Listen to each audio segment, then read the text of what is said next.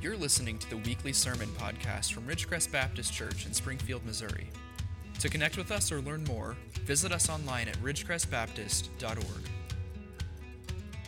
We're here in chapter 16, so if you have your copy of Scripture and will stand with me, what we're going to see are the limits of our strength. Samson, the end of his story, shows us the limits, the limiters. And in fact, it's really one limit that's sin of our strength. So, if you will, we're going to pick up here uh, right in the middle of the chapter and go to the end. Let's look at verse 23. And up until this point, Samson is, is out and about doing the things that uh, we know that he liked to do. He is uh, in Gaza doing things he's not supposed to do. Then, after that, he goes into another place, and there's the story of Delilah. Many of you know that story. We'll come back and fill in those gaps here in a moment. But what we need to realize is, is that here in verses 18 through 22, we see that Samson finally meets his match. He has lost his eyesight. He is now a prisoner of war. And so, this is the very, very last little bit of the story of Samson. Let's listen to it. Now, the lords of the Philistines gathered to offer a great sacrifice to Dagon, their God, and to rejoice. And they said, Our God has given Samson, our enemy, into our hand. And when the people saw him, they praised their God.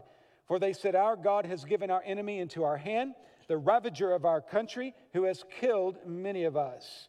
And when their hearts were merry, they called, uh, they said, Call Samson that he may entertain us. So they called Samson out of the prison, and he entertained them. They made him stand between the pillars. And Samson said to the young man who held him by the hand, Let me feel the pillars on which the house rests, that I may lean against them. Now the house was full of men and women. All the lords of the Philistines were there. And on the roof there were about 3,000 men and women who looked on while Samson entertained. Then Samson called to the Lord and said, O Lord God, please remember me and strengthen me only this once. O God, that I may be avenged on the Philistines for my two eyes. And Samson grasped the two middle pillars on which the house rested, and he leaned his weight against them, his right hand on the one and his left hand on the other. And Samson said, Let me die with the Philistines. Then he bowed with all his strength, and the house fell upon the lords and upon all the people who were in it. So the dead whom he killed at his death were more than those whom he had killed during his lifetime. Then his brothers and all his family came down and took him and brought him up and buried him between Zorah and Eshtaol in the tomb of Manoah, his father. He had judged Israel 20 years. Let's pray. Lord, what a sad, sad ending to the story. We know, Lord, that we see in this instance the power of sin and where it leads us. And we know that there may be some in this room who are being led in that direction. I pray, Lord, that you will help us to see our limits today, that you will show us, Lord, our sin. But most of all, Lord, I pray that you will deliver us from those sins and help us to look to you as our ultimate strength. Jesus, open our hearts and minds to your truth today. And we pray this in Jesus' name. Amen. You may be seated. Well, Judges 16 sort of begins with Samson being Samson. We've seen this time and time again. In fact, I would say that what we see here in chapter 16 is that Samson has no strength. The strongest man in the world is weak, and he is particularly weak when it comes to the desires of his flesh. He has no control over those passions, those desires, that impulse to go in the direction of sin. Samson being Samson is just a picture of something larger. He is a microcosm of the larger picture of Israel itself, Israel being Israel. We see throughout the Old Testament, and in particular in the prophets, how Israel, again and again and again, instead of staying true to God, they keep going after the false gods of Canaan. And so the prophets most often use the analogy of sexual immorality. And here with Samson, it is a literal reality of sexual immorality, but that's showing us that Samson is really just representative of the rest of the nation. Samson was a judge, and a judge is a leader. And often what we find is, is that our leaders do, in a sense, sort of represent us, not just in terms of that we voted for them or didn't vote for them, that kind of thing, but many times what we see happening in the culture, we're electing leaders and we'll have leaders that act a certain way. Well, I think maybe this is an example of that. Samson just is what Israel has become. And it's such a sad situation because God has been faithful to his people. He's provided them a land, a promised land, and they are not being true to God.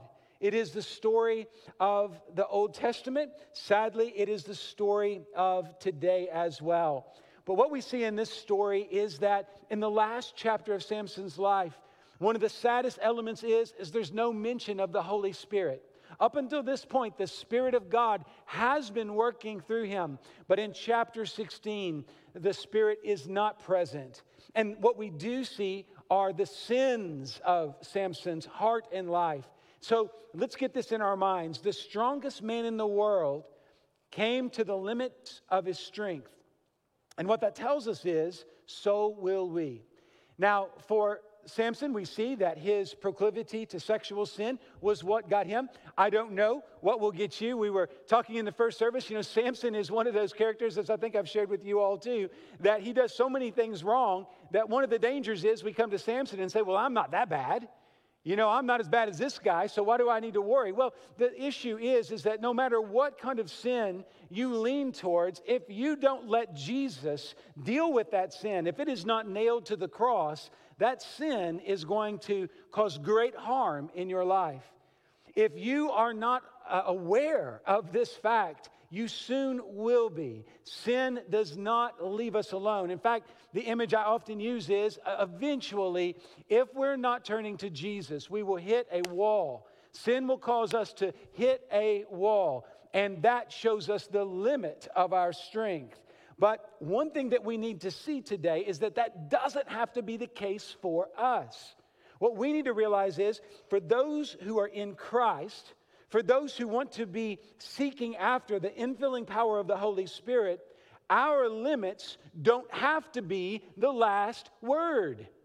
We believe that the Holy Spirit, when we hit that wall, if we will trust in Jesus, if today you will confess your sin, maybe there is a sin in your life that you have been wrestling with for years. You have hit a wall again and again and again. The only way over that wall is by surrendering to the Holy Spirit by believing that Jesus died on the cross for your sin. And what I mean there is yours, the sins you've committed. Often, when we think about Jesus dying for sins, we think that he died for the whole world. He did, but you're part of the world, and your sins contributed to Jesus needing to go to the cross. And he has paid that price for you. He will help you get over that wall. Your heart needs something eternal. And you will never find rest for your heart until you find rest in Jesus. And so today we're going to see that. And I hope we will realize, we'll come to realize that the solution is and always will be uh, in Christ. But let's look first at sinful distractions that limit our strength. That's what we're going to see here in verses 1 through 3. When you look at verses 1 through 3, you see Samson going down to Gaza, and there he goes to see a prostitute. He is not acting like a leader of God's people. A judge was supposed to be not quite a king, not quite a prophet, not quite a governor of a state necessarily, but he was to be a leader of God's people. And I think that being a leader of God's people required him to live up to a certain standard. Well, here's a man who's not living up to that standard at all. He is traveling far and wide to indulge his sinful desires. Now, the text mentions this town called Gaza. What's interesting about that is uh, that is one of the Philistine, five Philistine cities. It's the one furthest away from where Samson grew up. And so what we see here is, is Samson is willing to travel a great distance to get away from family, to get away from his responsibilities. He goes as far as he can to try to continue his sinful behavior. But you can't run away. You can't get away from your past. You cannot get so far away from sin that nobody knows. In fact, when he shows up there in Gaza, people know who he is. They realize that this man who has killed so many of their soldiers has showed up in their town. And the Philistines decide that they're going to try to trap him in the city. Now, let's pause for a moment and let's kind of think about what this means. In those days, cities were walled uh, because there were a lot of bad guys out there trying to break into your house, as it were. So they would build these walls and they would be very thick and very tall, and there was no way to really get in except through the gate. The gate was always the weakest por- uh, point of the defense. This particular gate, we think, was, would have probably been maybe five or six feet wide, probably about 20 feet tall, made out of heavy wood and layered in steel, some kind of metal. Very big, very heavy. So Samson is, quote unquote, trapped in the city. It looks like they have him. They're going to wait until the morning because they can't imagine there's any way for Samson to escape. But he waits till about midnight. He goes down to the gate and he just picks it up. So Samson's got some pretty, pretty serious strength here. He picks it up and you say, okay, it's a big deal. This guy is really strong. He picks it up right out of off the hinges, right out of, of, of the portal, and begins to carry it. Now, that all sounds really amazing. And you say, well, he's just a really strong guy. No, there's something more going on here because the Bible tells us that he took that gate and carried it on his back to a place called Hebron, which is uphill. 38 miles away. So, this is not a normal kind of strength.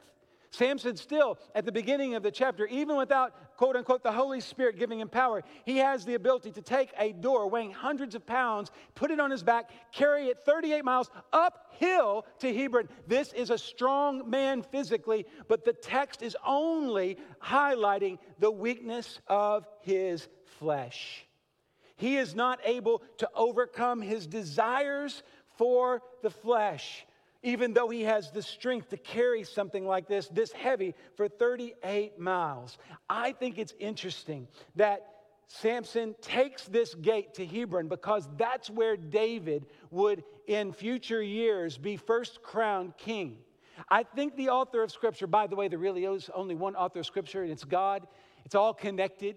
Here we see a connection God's word is telling us that Samson had the gifts and he had the blessings and he had the spiritual power to be a great leader like David. He carries the gate to David. He makes the city weaker. David eventually is able to destroy the city of uh, Gaza in years to come. Many of that is many of those things are connected. But here's the deal. With Samson, I believe the author of scripture is telling us here that he could have been so much more. He could have been a David to his people. But when we read verses 1, 2, and 3, we are not impressed with this man. This man is not acting like a leader. His sinful distractions are keeping him from being a deliverer of Israel. Samson's sins limit his strength. Now, let's just think about this for a moment. Samson's sins limited his strength. What sinful distractions are in your life? Think about what's limiting you. In this room, many of you are called to do something more than you're doing now for the Lord. What are you missing in your life due to sin? Sometimes that sin is just not listening to God's call. Sometimes that sin is acting out in the flesh, when, when there is an idea in your head, when there's a sinful desire in your heart, and you act on that, that causes a distraction. But, but it's not always just going out and doing what Samson did here in verse 1. Many times it's just not listening to the Lord. And I think that many of you have much more in store in this world, much more potential. I don't know if you're going to be picking up gates and carrying them 38 miles on your back. I don't know if you have that kind of potential but you may have something better. You may have gifts that God would like to use in the church. But the question is, are you being distracted? Are sins keeping you on the sideline? You can't be unfaithful to the Lord and grow strong in your work for the Lord. And I think many people today are trying to just coast when it comes to their Christian calling. I think many people are, are saying, Well, I know I still have this issue, but someday maybe it will go away. No, that's why we have altars. That's why we come together and hear the word as the Spirit convicts you of those sins. And I want to say this I cannot convict you to come down the aisle, I cannot force you to do so. But when the Holy Spirit reveals to you a sin in your heart, let me tell you, if you don't lay it down, it will become a distraction. And in this text, a distraction led to death. we need to keep that in mind. Now, let's pick up in verse 4, the story of Samson and Delilah. Now, this is a, a different kind of pursuit on Samson's part. In verses 1 through, 1 through 3, we really do have the pursuit of sexual gratification, very, very base. But in verse 4, we have to give Samson a little bit more credit. It seems like there he really is in love with Delilah. Now, if we think back to his story and how it started in chapter 14 in his adult life, one of the first things we learn is that he was, he was in love. He had, he had a marriage that was uh, maybe set up and ready to go. And because of a series of circumstances, that did not happen. Uh, he got mad about that, obviously, and a lot of people got killed as a result of it. Samson is a sledgehammer, he is a wrecking ball. That's who he is. But here's a man that is like every other man. He is longing for love. And I want you to notice, if you read this passage later, verses four and following, you'll see that word love pop up quite a bit. Samson, though he is not acting wise, you can somewhat sympathize with him. He is wanting to know love. Love is a powerful force. It is stronger than Samson at his strongest, and this text proves it. When love is aimed in the direction of God, it's a beautiful thing.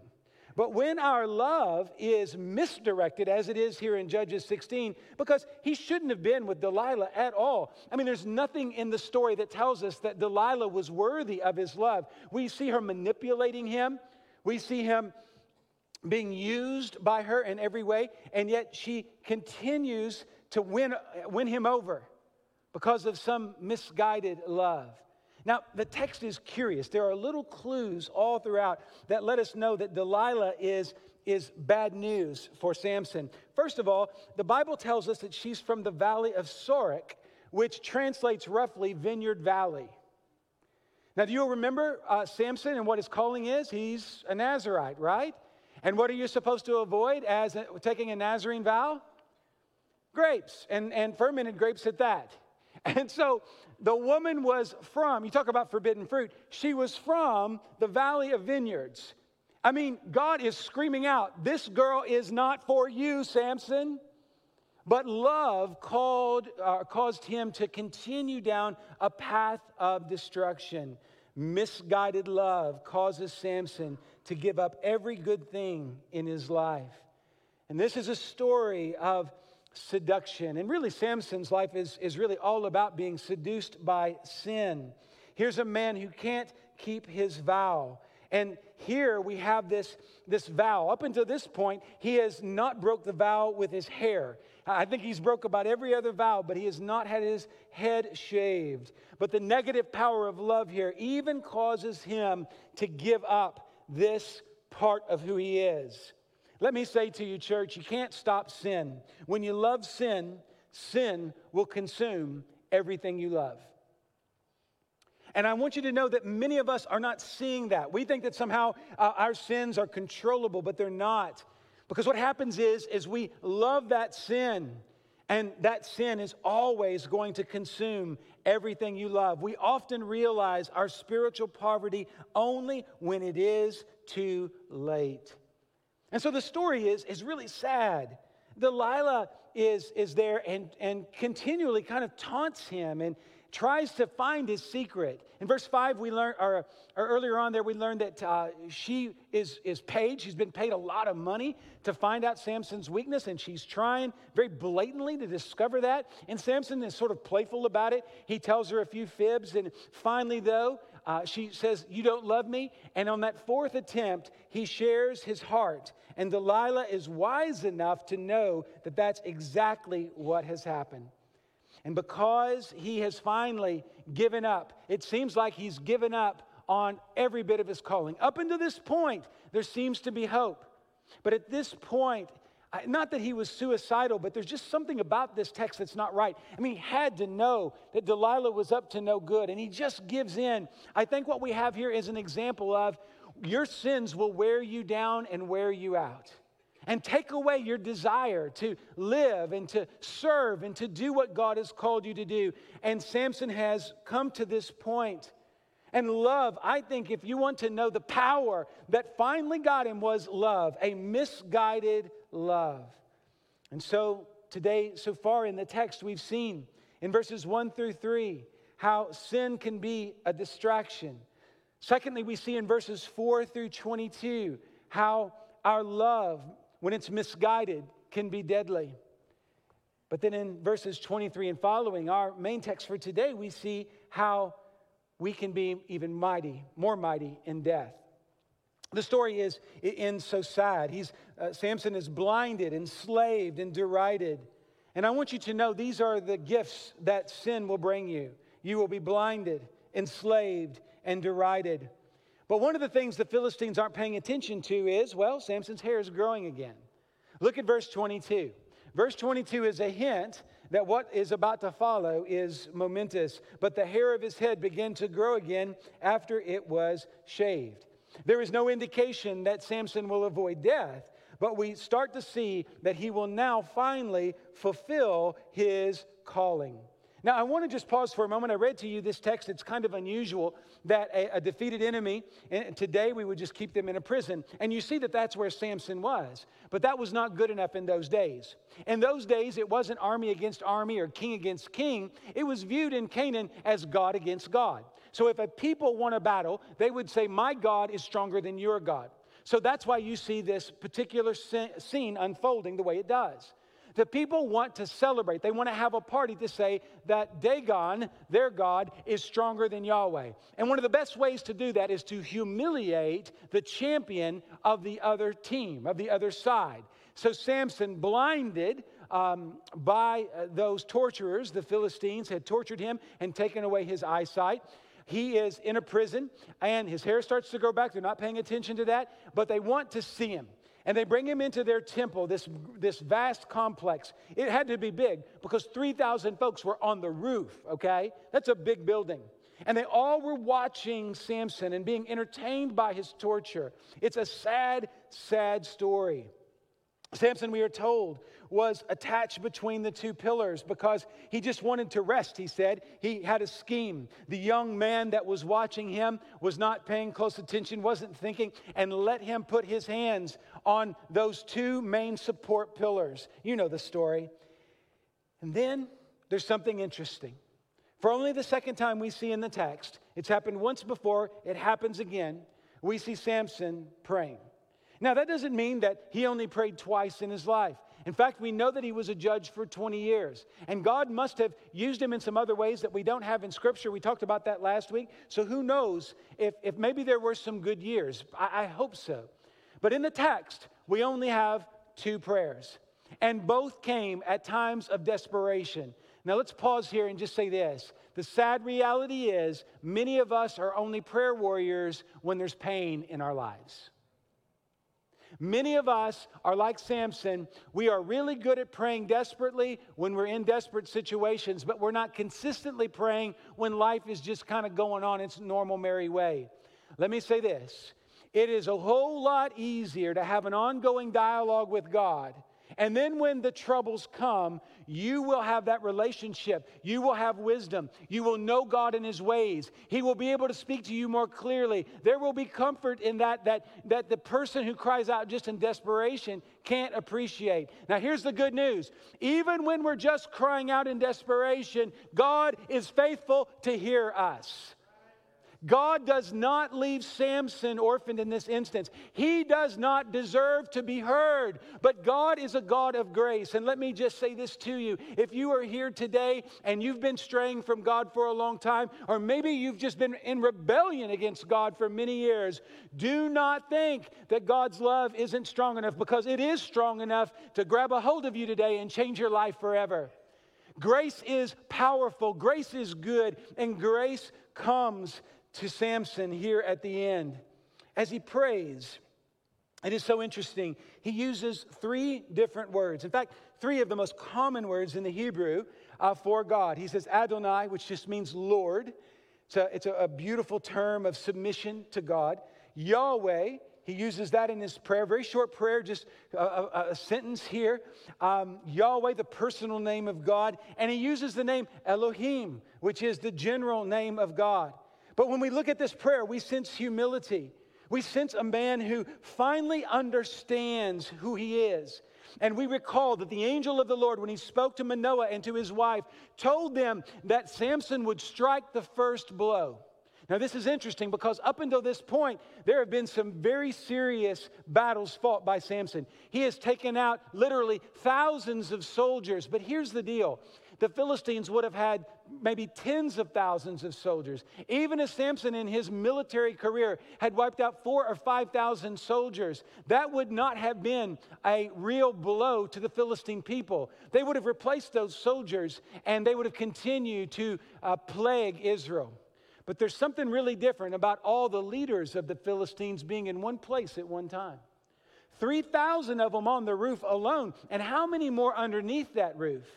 I can tell you, in a land like that where, where life expectancy might have, an old man would have been in the 30s. So when, when people died en masse like this, it was a serious blow. When those pillars started to shake and those people perished, the Philistines' future perished right there. That was not a small deal, not a small blow. That was what led to the end of the Philistines and the plague that they had on Israel. Some today look at something like this and say, well, there's so much death and destruction. It seems like God does something wrong here. Here's the deal. What we tend to not be able to understand is, is that God sees everything and knows everything, and we don't.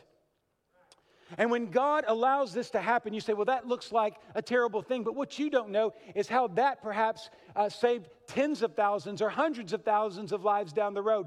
Don't think you know everything, only God knows everything. And the Word of God is teaching us something here that there is a penalty for sin. The people, the Philistines, had been living in rebellion against God. It was such a bad rebellion that even a flawed character like Samson is used by God to do the work of God.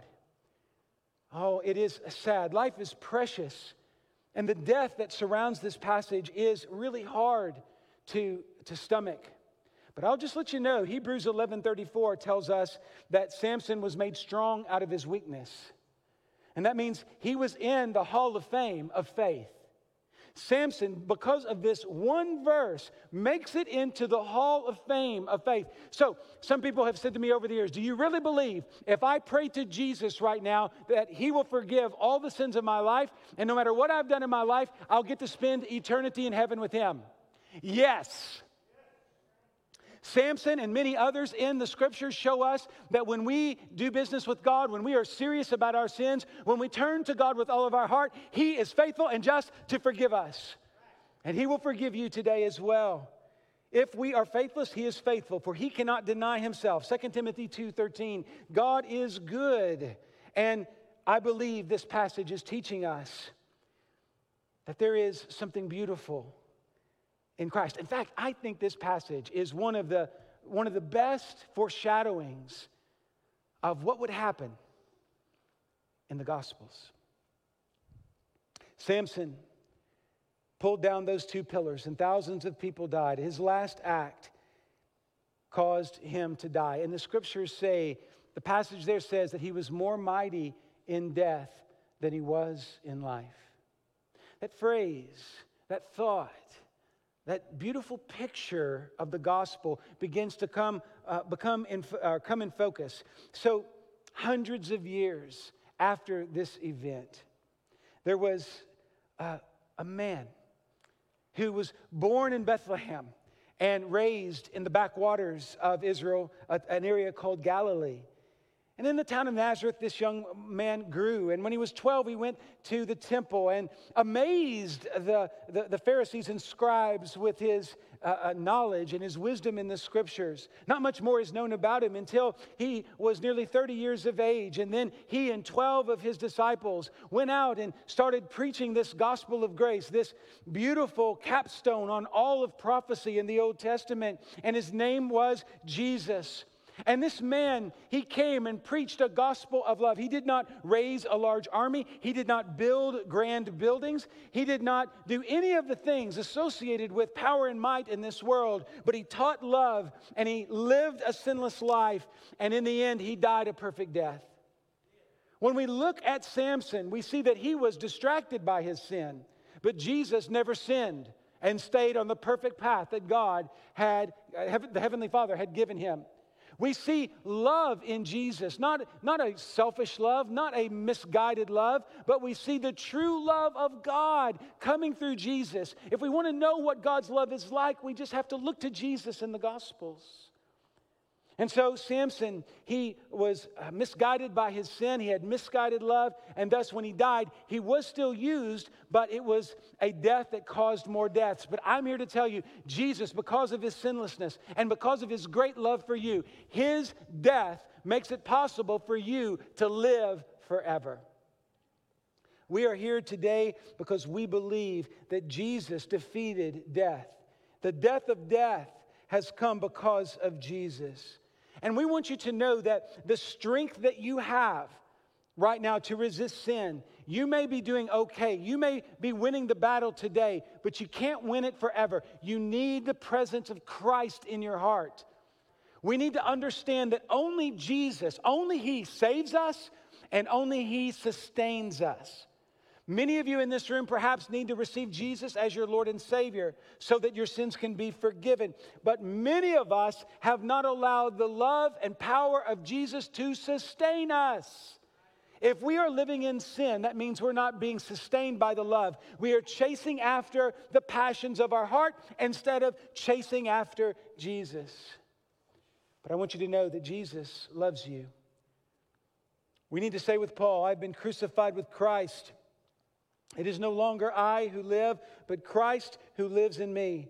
And the life I now live in the flesh, I live by faith in the Son of God who loved me and gave himself for me. Galatians 2:20 puts it so simply, and that is a reminder that though Jesus died for us, we must continually die with him in our sins. And if we die in our sins, then that death will lead to life for us, and it will also clarify our voice that we may share the gospel with a lost and dying world. Samson shows us the limits of human strength due to sin. But when we come to the Gospels, we see that we have no limits when we are filled with Christ's salvation and love. We are able to change the world not because we're smarter or stronger or wiser, but because we are filled with Jesus. And when we talk about where the church needs to go, we have reached the limits of our strength. We cannot do this thing called church. We cannot do what God has called us to do here in Springfield and around the world in our own strength. Even if Samson like strength was among us, we couldn't do it. The only way we do it is if we are in Christ. And I beg you, be in Christ. As we come to the end of our service here today, uh, another opportunity to, to, to come and make a commitment. As I said, I think that some of us need to receive Christ.